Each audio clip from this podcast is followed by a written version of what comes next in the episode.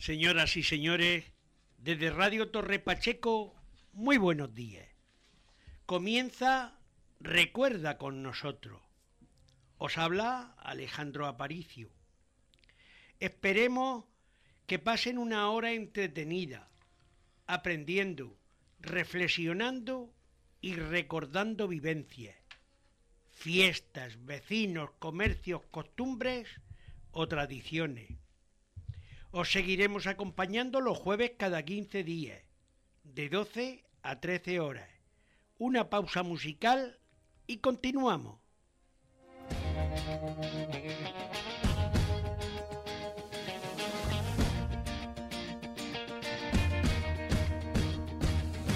Le pintaste a mi vida colores de amor que no conocía. Colocaste banderas de tu conquista a mi geografía. Me entregaste de todo,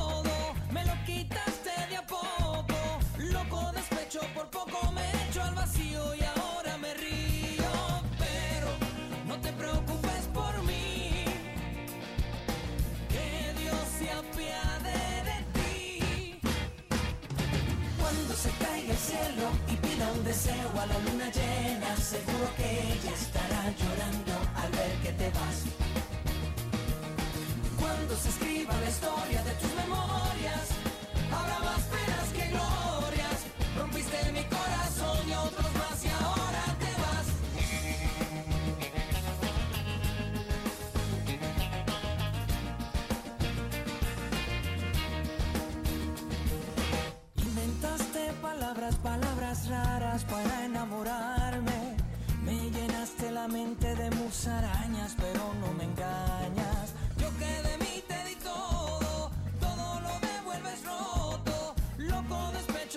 poco me echo al vacío y ahora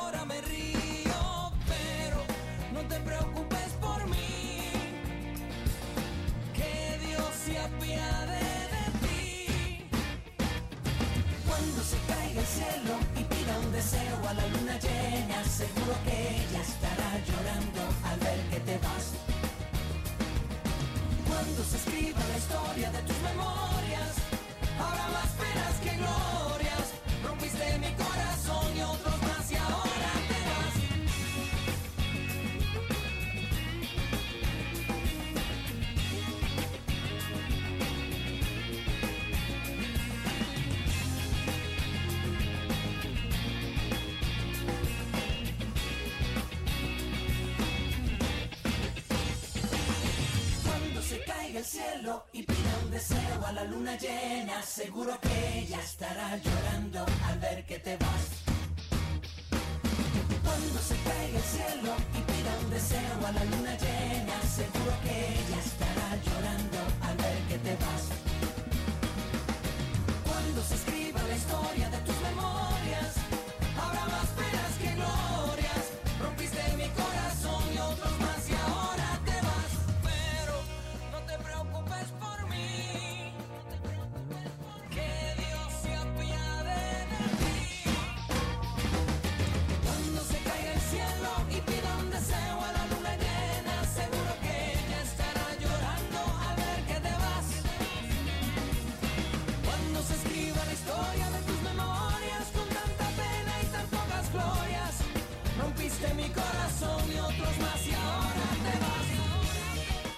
Seguimos en Recuerda con nosotros, 87.7 de la FM.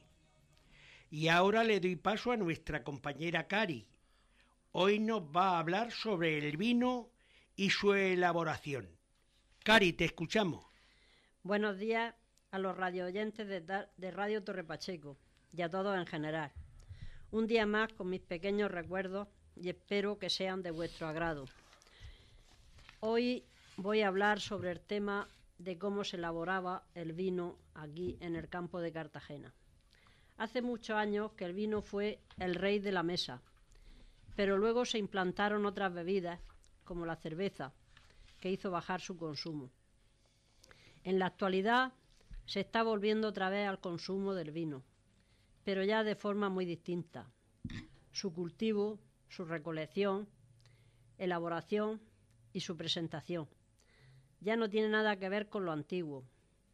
poco se vende a granel.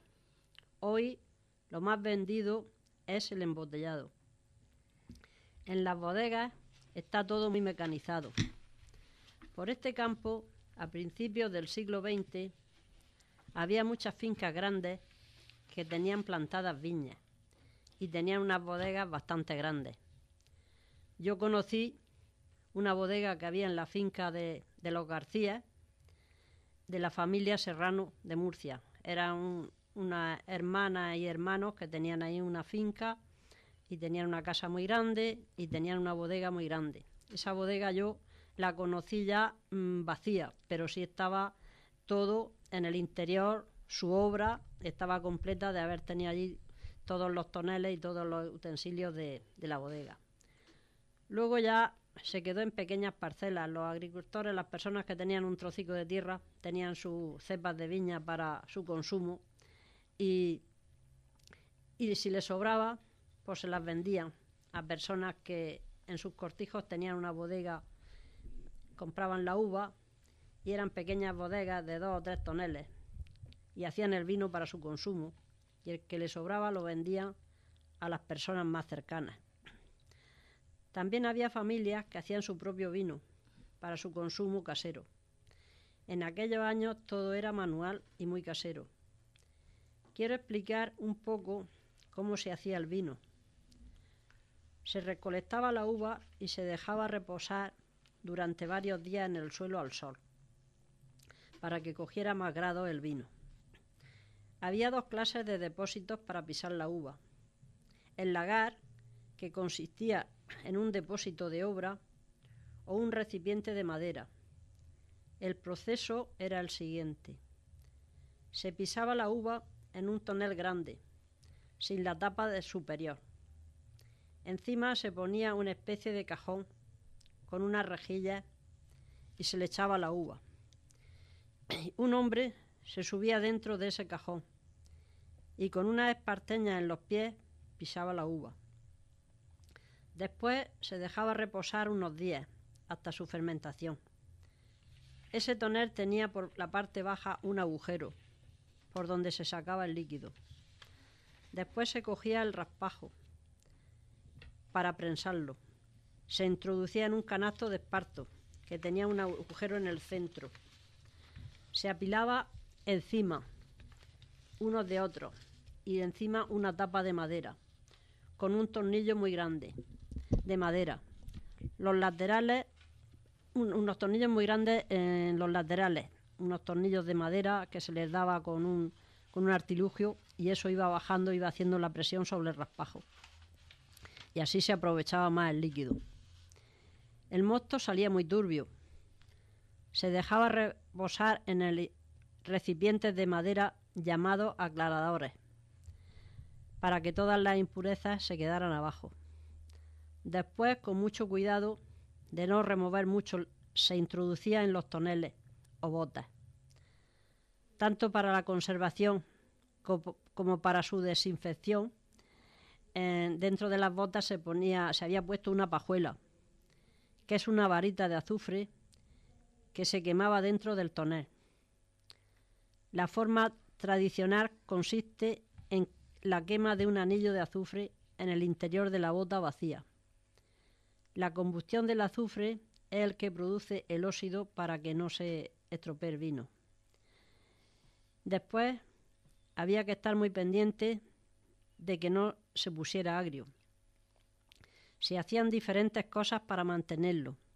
Una de ellas era que el vino no se podía consumir hasta pasados los tres meses. Esa cosecha se tenía que consumir el mismo año. Había una norma y era que algunas personas algunos que tenían esas pequeñas bodegas no querían que las mujeres entraran en la bodega, porque según el ciclo de la mujer podía poner el vino agrio. Aquí por nuestra zona ha habido varias bodegas pequeñas, personas que vendían vino caseros, pero eso ya se ha perdido. Por la zona de Pozo Estrecho todavía se elaboraba el vino del campo de Cartagena, la bodega Serrano, pero ya ha cerrado y ahora ha surgido una nueva en los Triviños. En esos años que yo recuerdo, no existía tanta industria comercial para producir los envases, para la distribución del líquido, porque el traslado de los líquidos se tenía que hacer con carros y caballerías, y era muy normal que se usaran los llamados pellejos, que estaban hechos de piel de cabra. Estos envases eran muy flexibles, pues se adaptaban lo mismo encima de un mulo que en un carro. después se fue cambiando por las damajuanas de cristal. Desde, desde entonces hasta hoy tan solo es cuestión de historia, porque todo lo manual ha desaparecido. Antes eran pequeñas bodegas familiares, hoy son grandes industriales. Todo mecanizado. Cuando visita una bodega, solo ves la uva cuando la descargan y el vino en la botella. Lo demás son silos muy grandes.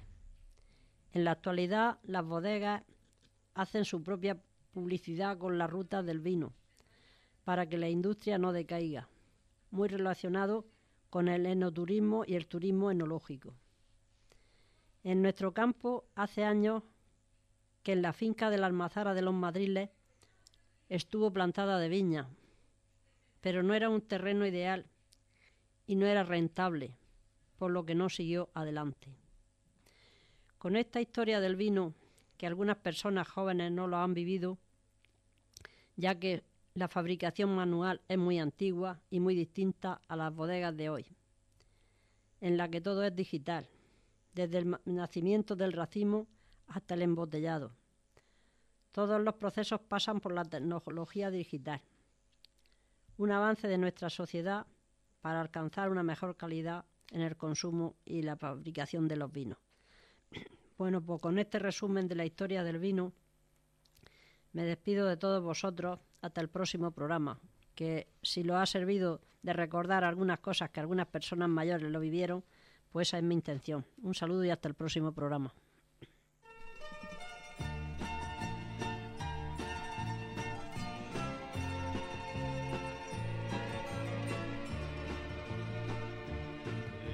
Tarde en la fría noche de la gran ciudad. Volví a casa cuando de pronto vi luz en un bar no lo dudé, hacía frío en el entre.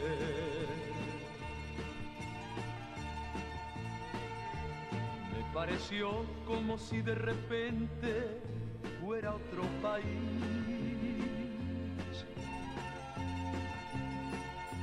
Aquella gente, aquella música nueva para mí. Un hombre viejo se me acercó y así me habló.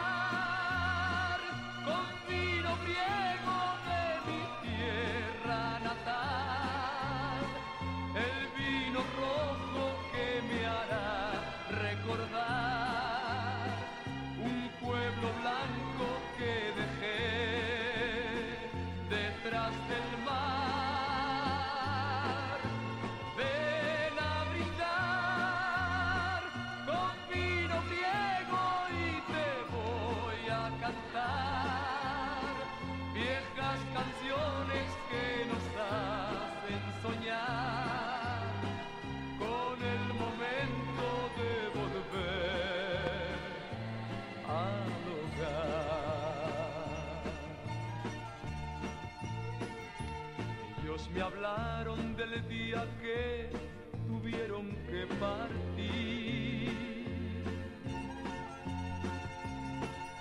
Que como padres, hermanos y novias quedaron allí. Y allí quedó de todos ellos el corazón. Quizás un día les llegue la fortuna sonreír.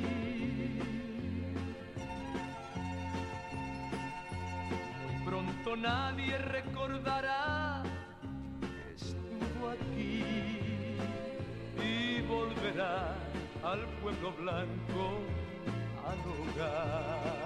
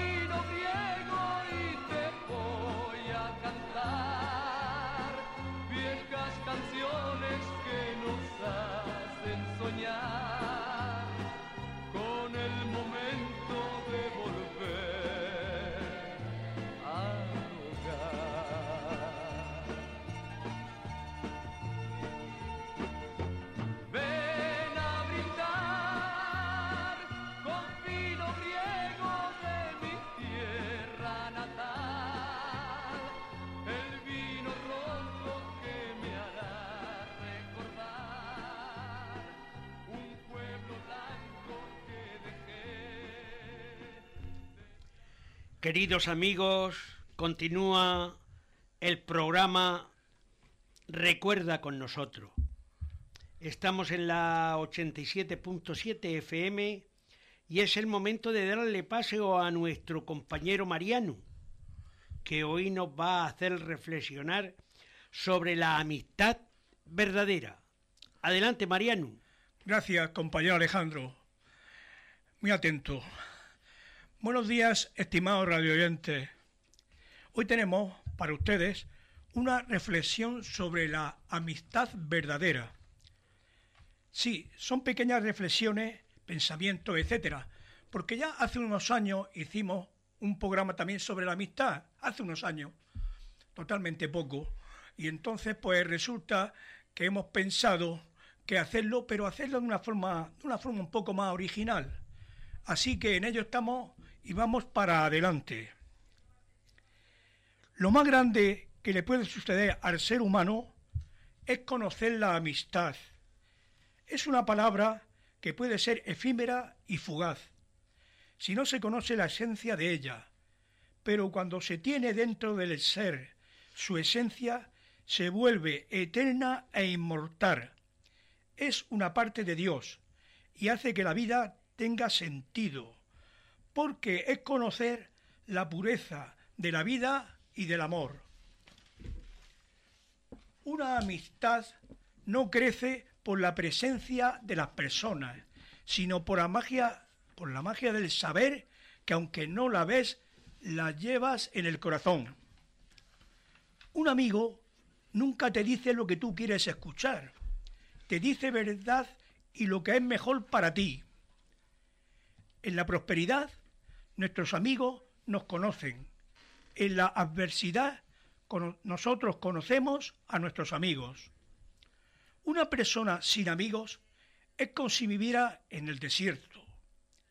La amistad duplica las alegrías y divide las angustias por la mitad.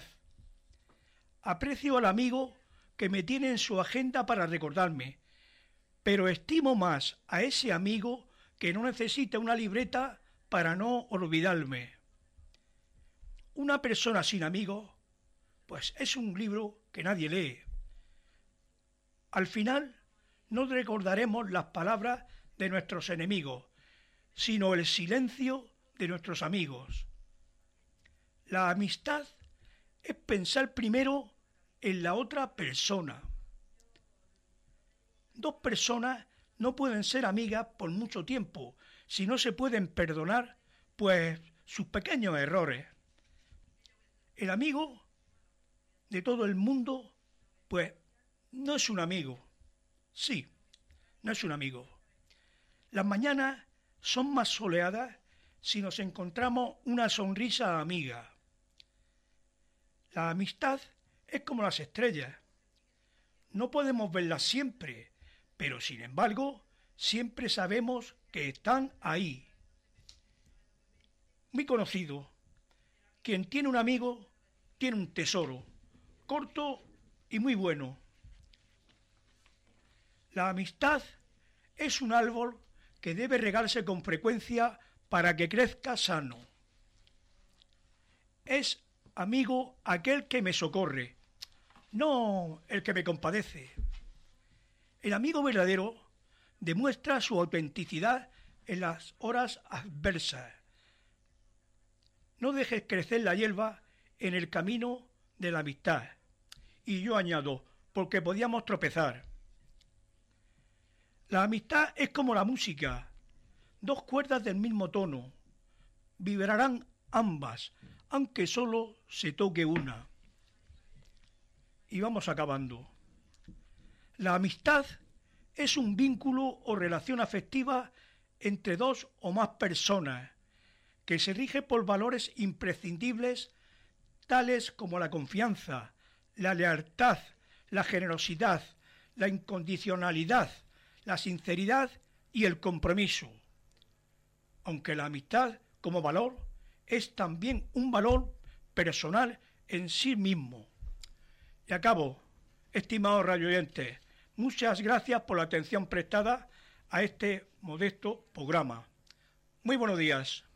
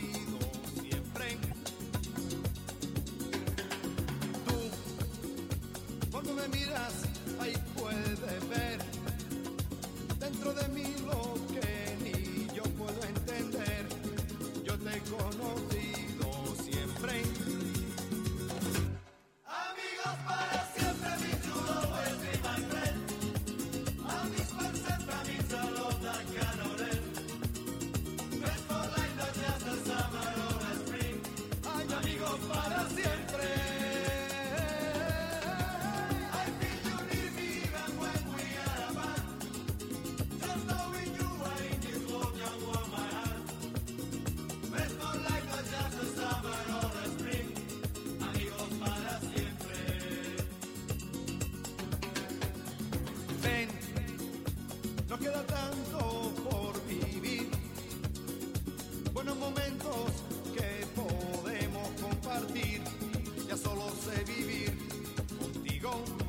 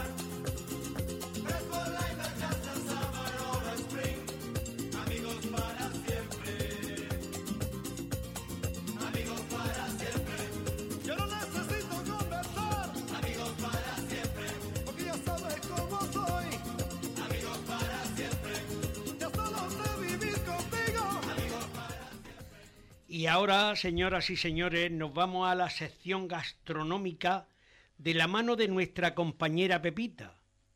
Hoy nos sorprenderá como siempre, perdón, con sus ricas recetas. Estad muy atento. Adelante, Pepita. Gracias, Alejandro. Buenos días a todos los que estáis aquí y los que nos escuchan fuera. A ver si nos llama alguno, que eso nos gustaría. Pues sí, hoy tengo tres recetas, creo que son muy buenas. Voy con el arroz al horno. Ingredientes. Un bote de garbanzos, aceite, medio kilo de arroz, medio kilo de costillejas, tres patatas, una cebolla, una cabeza de ajos, perdón, una cucharada de pimentón de azafrán en polvo y sal la, forma de hacerlo.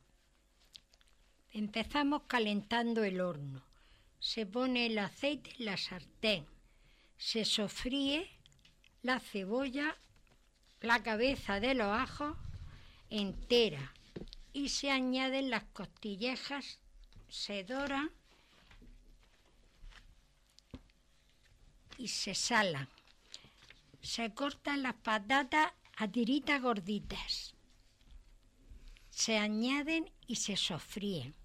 Enjuagamos los garbanzos con agua y se le quita la espuma. Añadir a lo que ya tenemos preparado. Poned el arroz y medir con una taza. Sofreír todo con el arroz y añadir el pimentón.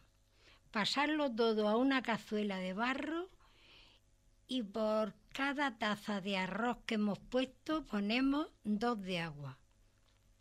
Se le añade el azafrán, probamos el caldo de sal y metemos al horno a 170 grados hasta que esté en su punto. Y ahora de postre he preparado un postre, pues sí, pues muy conocido por todos, pero es que como creo que estamos todos saturados de tanto dulce y en mi casa nos está pasando y yo estoy haciendo arroz con leche. Nos apetece a todos. Y esto es lo que he preparado para postre. Ingredientes para el arroz con leche. Medio kilo de arroz, tres litros de leche, medio kilo de azúcar, canela en rama, canela molida, la corteza de un limón y un vaso de agua. Sí, de agua, no me he equivocado. La forma de prepararlo. Se pone el arroz a hervir con la canela en rama, la corteza, el limón y el agua. Cuando empieza a hervir, se le pone la leche poco a poco. Cuando está casi hecho, le ponemos el azúcar. También poquito a poco, se va moviendo. Y cuando ya esté un 15 minutos hirviendo el azúcar con el arroz para que la tome bien, ya lo podemos poner en los, en los cuencos. Y se polvorea con canela molida, pero esperamos que se enfríe un poco. Y ahora tengo un consejo también muy interesante. Los kiwis me van bien para el estreñimiento y la hemorroides, pero comer de por vida dos o tres al día puede acarrearme problemas a mi aparato digestivo. Ninguno ni a tu aparato digestivo ni ni a tu organismo en general. Dos o tres al día no supone ningún consumo abusivo, por ser frutos pequeños y de bajo contenido en azúcar. Posee una dosis alta de vitamina C, calidad muy importante para todo el aparato digestivo como factor de protección contra el cáncer. Con tres kiwis estás asegurando el aparato está aportando al aparato la vitamina C que todos necesitamos cada día. La fibra del kiwi no le resulta nada irritativa al intestino. Su consumo es una solución buena y barata.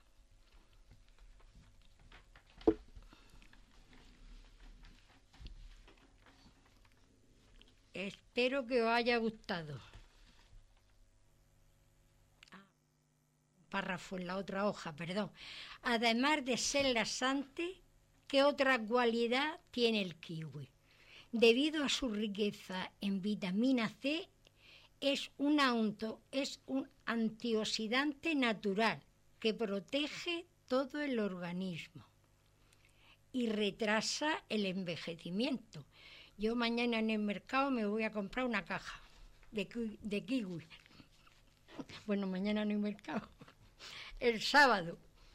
O sea que son muy buenos para todo tipo de, de personas. Venga, muchas gracias. Espero que os haya gustado.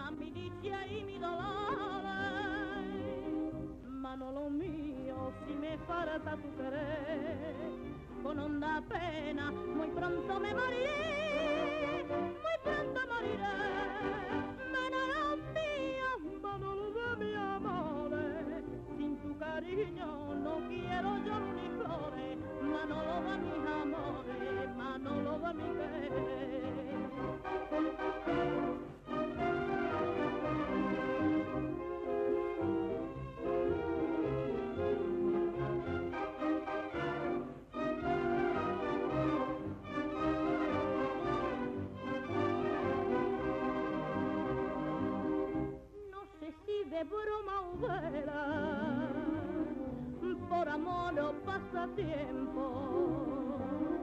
Hoy mi casa ronda el hombre que robó mi pensamiento, un repique de campana, son sus pasos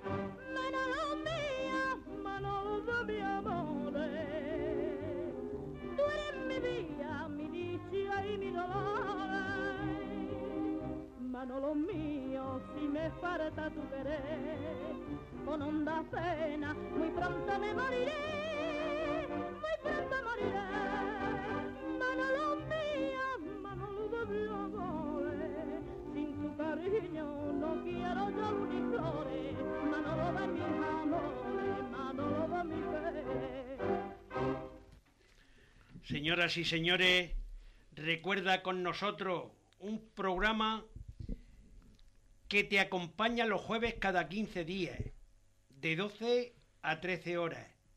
Y ahora damos paso a la entrevista. Adelante, Pepín.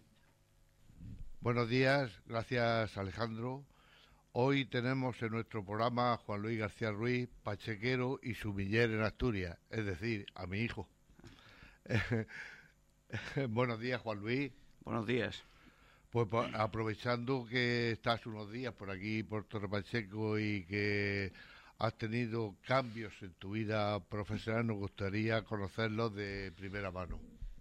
Pues nada, sí, la verdad es que el 2023 fue, fue un año un poco convulso, fue un año de, de cambios. A mí eh, me llevó a Asturias eh, Casa Marcial, eh, Nacho Manzano, pero bueno, eh, se acabó una etapa ya con 11 años y el 16 de octubre eh, concretamente empecé una nueva etapa eh, pues en el centro de Asturias, concretamente en Argüelles con Javier Farpón, en el asador de Abel, Casa Farpón.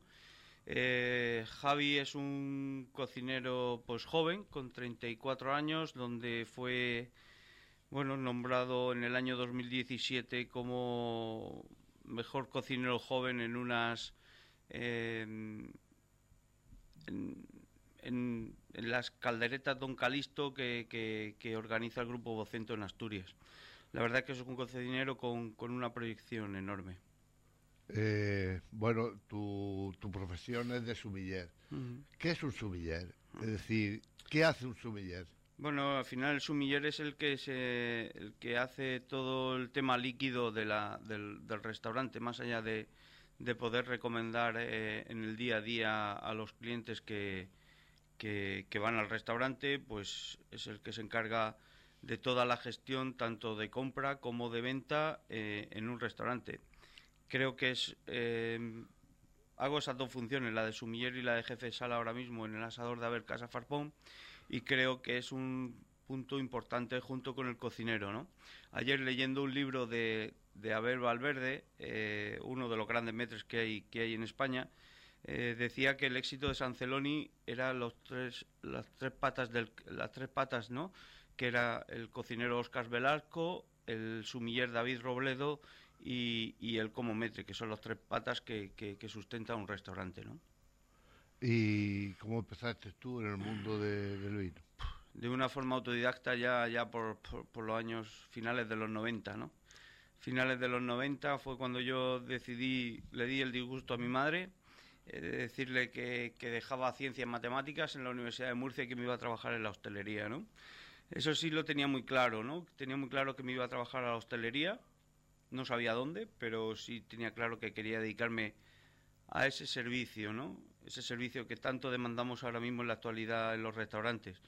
Eh, ese servicio a los demás que tan bonito es, ¿no? A la vez que es una profesión dura, tratar siempre con todos los clientes, eh, de cara al público siempre es una profesión un poco más complicada porque cada cliente viene siempre de una manera y, no viene siempre igual todos los días. Y, pero sí quería dedicarme al restaurante, ¿no? Y, y a partir de ahí yo empecé de una forma totalmente autodi- autodidacta. Siempre he sido autodidacta en, en esta mi profesión ahora y hasta el día de hoy. Hay, Eh, hay una frase que siempre se me quedó grabada, que el que quiere aprender tiene que correr o leer. A mí leer me gusta poco, pues entonces hay que correr, ¿no? ¿Tú empezaste de sumiller en Murcia? Sí, la verdad es que yo eso de sumiller me vino después. Yo quería dedicarme al restaurante, quería dedicarme al servicio, a estar en la sala, a ser un camarero, pero me picó la curiosidad eh, en el primer trabajo que tuve, que fue en San Pedro del Pinatar con Juan Mari. Em, y ahí empecé a ver cosas en el mundo del vino que, que me hizo pues comprarme el primer libro, El Laruz del vino de España, y empezar a estudiar. Sí. Y bueno, eh, está el vino, pero desde que está en Asturias también forma parte de tu profesión y forma parte de la sidra, ¿no? Sí, la verdad es que eh, yo cuando, cuando llegué a Asturias y, la cocina de los Manzano, pues creía que, que, la sidra no se relegaba solo a un chigre, a, esa bebida social, ¿no? Se eh, podía tener cabida en la media alta gastronomía. Y en eso, en eso hice hincapié pues desde que estoy en Asturias.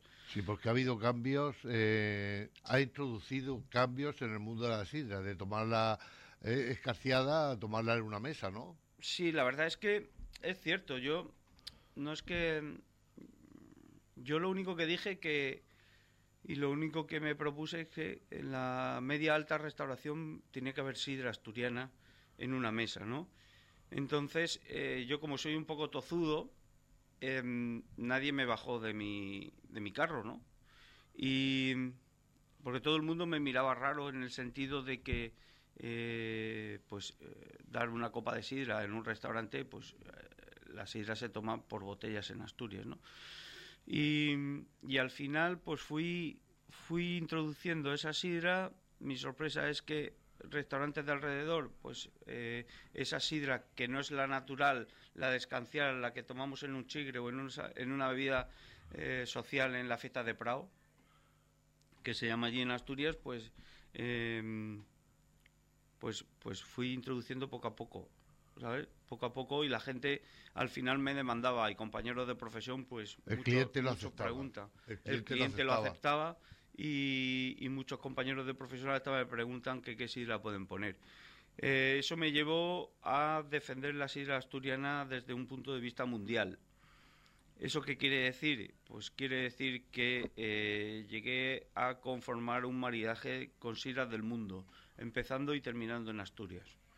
Que eso no está feo que yo lo diga, pero, pero hay muy pocos restaurantes en España, por no decir ninguno, o, o en el mundo, ¿no?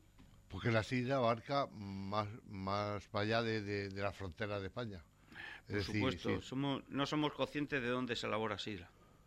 ¿Cómo Se elabora sidra en cualquier parte del mundo. tu formación como sidra y el conocimiento de toda la sidra de asturiana y del mundo, pues, en este caso, eh, cómo, cómo ha sido... y- A base de una forma autodidacta, como he hecho en mi profesión toda la vida. Sí, Mm, A base de estudiar, probar y hablar con mucha gente. hay que conocer también el sitio donde Sí, está al final, si no puedes ir, tienes que estudiarlo. el vino, tienes que conocer el terreno, donde está... el- Así es, Y la sidra, la manzana, ¿no? así es, así es. Hay muchas variedades de manzana. Solo en Asturias hay 76 variedades de manzana amparadas por el Consejo Regulador. Hay muchos tipos de sidras diferentes, ¿no? La misma sidra diferente. Sí, está la- Porque lleva ti- tipos de manzanas diferentes. No es, ya no es por, los por las variedades de manzana, eh, porque la sidra eh, lo que se hace es una mezcla de variedades de manzana para buscar el equilibrio entre el dulce, el amargo y el ácido, sino los estilos de sidra que hay, ¿no? En Asturias, por ejemplo, está la sidra natural, que es la que conocemos, la que todos relacionamos, la botella verde, la que se escancia, pero a partir de esa sidra natural está la sidra de mesa o de nueva expresión, que es un estilo de sidra, y luego están las sidras espumosas, que es como si fuera un cava o un champán, o como si fuera un vino espumoso. Y luego están ahora que están, yo creo que, que pegando muy fuerte y creo que están en auge, son las sidras de hielo y las sidras de fuego. Como la sidra de hielo, explícate. Sí, las sidras de hielo, coloquialmente, para que todos lo entendamos, eh, es comer un polo de plástico. Sí. ¿Vale? ¿Qué hacías con el flash? Pues abrías la parte del plástico, absorbías y dejabas el hielo. ¿Qué te llevas? Te llevas toda la esencia. Coloquialmente, eso es la sidra de hielo. Tú congelas el zumo de la manzana y lo primero que arrastras es la esencia que es la que fermentas para conseguir la sidra de hielo. Son sidras eh, dulces, son sidras dulces y son sidras que, eh, que tienen una graduación alcohólica más alta porque hay una ausencia de agua.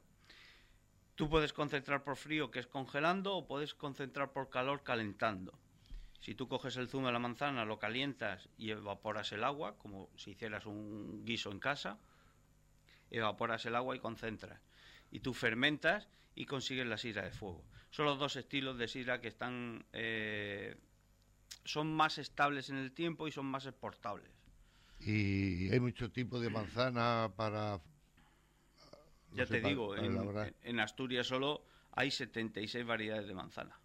Son muchísimas. Al final, al final en Asturias se, se elabora con, con el grueso de 8 o 10 variedades, como puede ser Raxao, como puede ser Regona, como puede ser, no sé, Blanquina, Perico, Panquerina, son, esos son nombres de variedad de manzana, igual que en el vino, pues hay Tempranillo, Cabernet Sauvignon, Syrah, pero en el mundo del vino nos suena mucho más, ¿no? Sí. En el mundo de la manzana nos parece raro pues que, que se hable de una raxá o se hable de una regona, o de, no sé, o de, una reineta, quizá puede ser una de, la, de, la, de las manzanas más conocidas que hay en España, la reineta.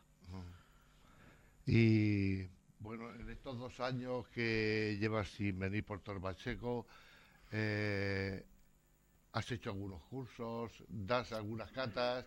eh, no Siempre- sé, no sé cómo te mueves. Bueno, siempre, siempre al final, pues eh, la gente demanda, eh, demanda, pues que, que, hable sobre todo de Asturias, ¿no? Porque, porque Asturias es una, es una, es una provincia donde, donde creo que tiene una despensa muy grande, pero en el tema líquido eh, se queda solo en esa sidra natural, porque relacionamos Asturias con esa, con esa botella verde, ¿no? Eh, pero creo que hay mucho más. Entonces, como es una provincia muy, muy desconocida en la parte líquida, todo lo, toda la amplitud que tiene, pues sí es cierto que, que- que me llaman siempre para, para poder hablar de la sidra de Asturias y poder hablar de los vinos de Cangas, que es la zona vinícola que hay, que hay en Asturias. Mm, Porque donde hay un monasterio y donde hay un río, históricamente hay vino. Los monjes lo que hacían eran eh, plantar cuando se afincaban en una zona, eh, plantaban, plantaban la viña, plantaban en los suelos más pobres eh, viña, porque el vino es un alimento líquido, se considera un alimento líquido, pero un alimento, y en los suelos más en los suelos más fértiles plantaban pues las hortalizas, el maíz para, para el sustento diario. ¿Qué es lo que ocurre? Que en Cangas del Narcea hay un monasterio, el monasterio de Corias, del siglo IX.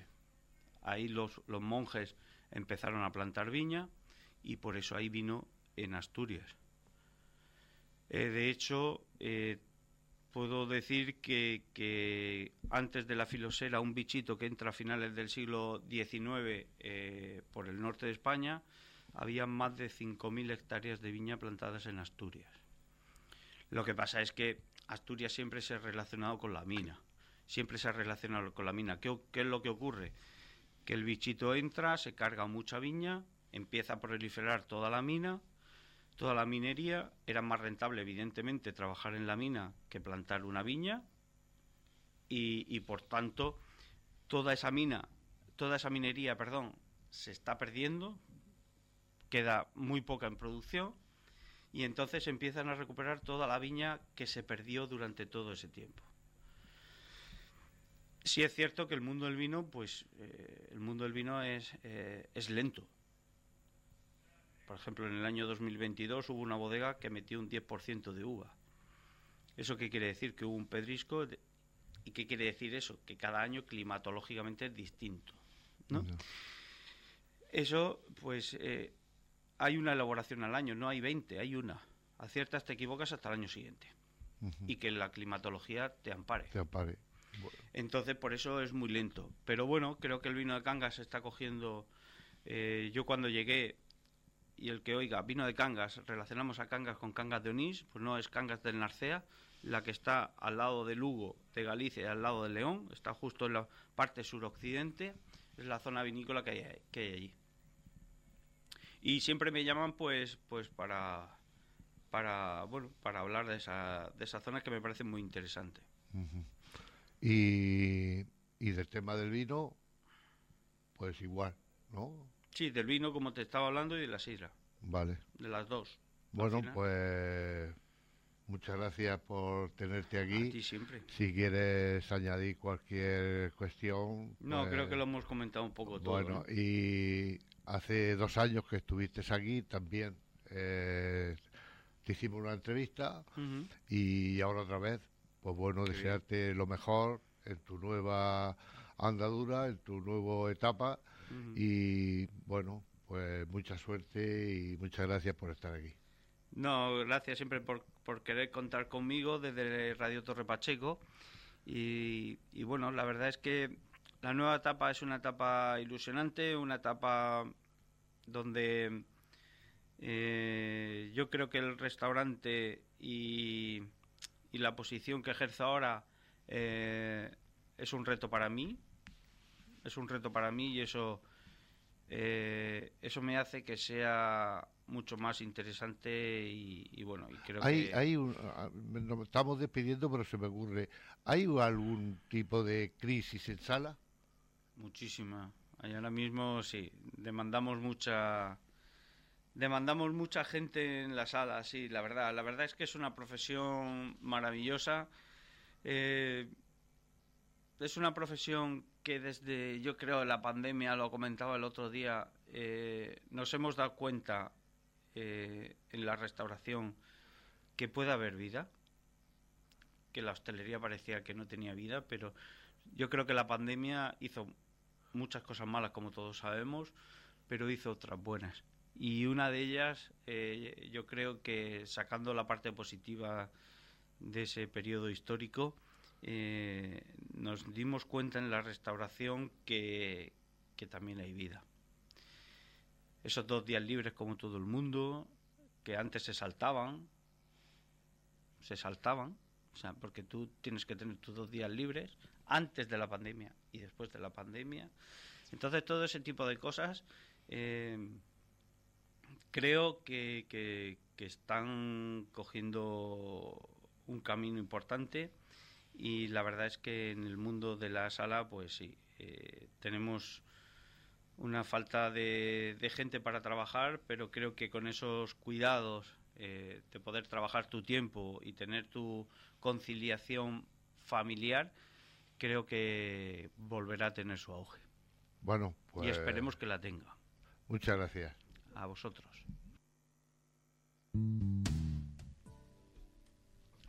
Señoras y señores, el programa va llegando a su fin. Antes de despedirnos, voy a recitar un poema que el pasado día 30 de enero los componentes del programa de Recuerda con nosotros, Mariano, Cari, Pepita, Pepín y yo mismo, nos hicieron una entrevista doña Carmen Laura Smith en el canal 1 Mar Menor Torre Pacheco, en el programa Blanco Satén. Y yo allí no pude decirle ningún poema porque no tenía nada preparado, pero yo sí me he preparado este programa para decirlo hoy aquí en el programa Recuerda con nosotros. Y dice así, vamos a televisión. Carmen Laura es muy lista. Blanco Satén a la pista. Nos hace mucha ilusión. Recuerda el protagonista nos hace bella entrevista, siempre cordial y amable, dulce, atractiva, adorable, excelente periodista en su quehacer intachable. Colección insuperable. De boli, decoración, en perfecta alineación, de colorido admirable, superando perfección. Impecable la atención, el estudio tan bonito. Pasamos feliz ratito, recargado en distinción y en sintonía despacito. Guíe San Javier caminito, te ilumine diariamente, proteja continuamente. Tu proyecto es exquisito, disfrútalo eternamente. Señores bien, y señores, bien, muchas gracias. Muy bien. Muchas Muy gracias. bien, muy bien, Alejandro. Muchas Perfecto, gracias. Muy bien. Pues nada, ahora toca despedirnos. Recuerda con nosotros ha llegado a su fin. Volvemos el próximo jueves 22 de febrero de 12 a 13 horas. No se lo pierdan. Hasta entonces, que seáis muy felices. Muchísimas, muchísimas gracias. Buenos días.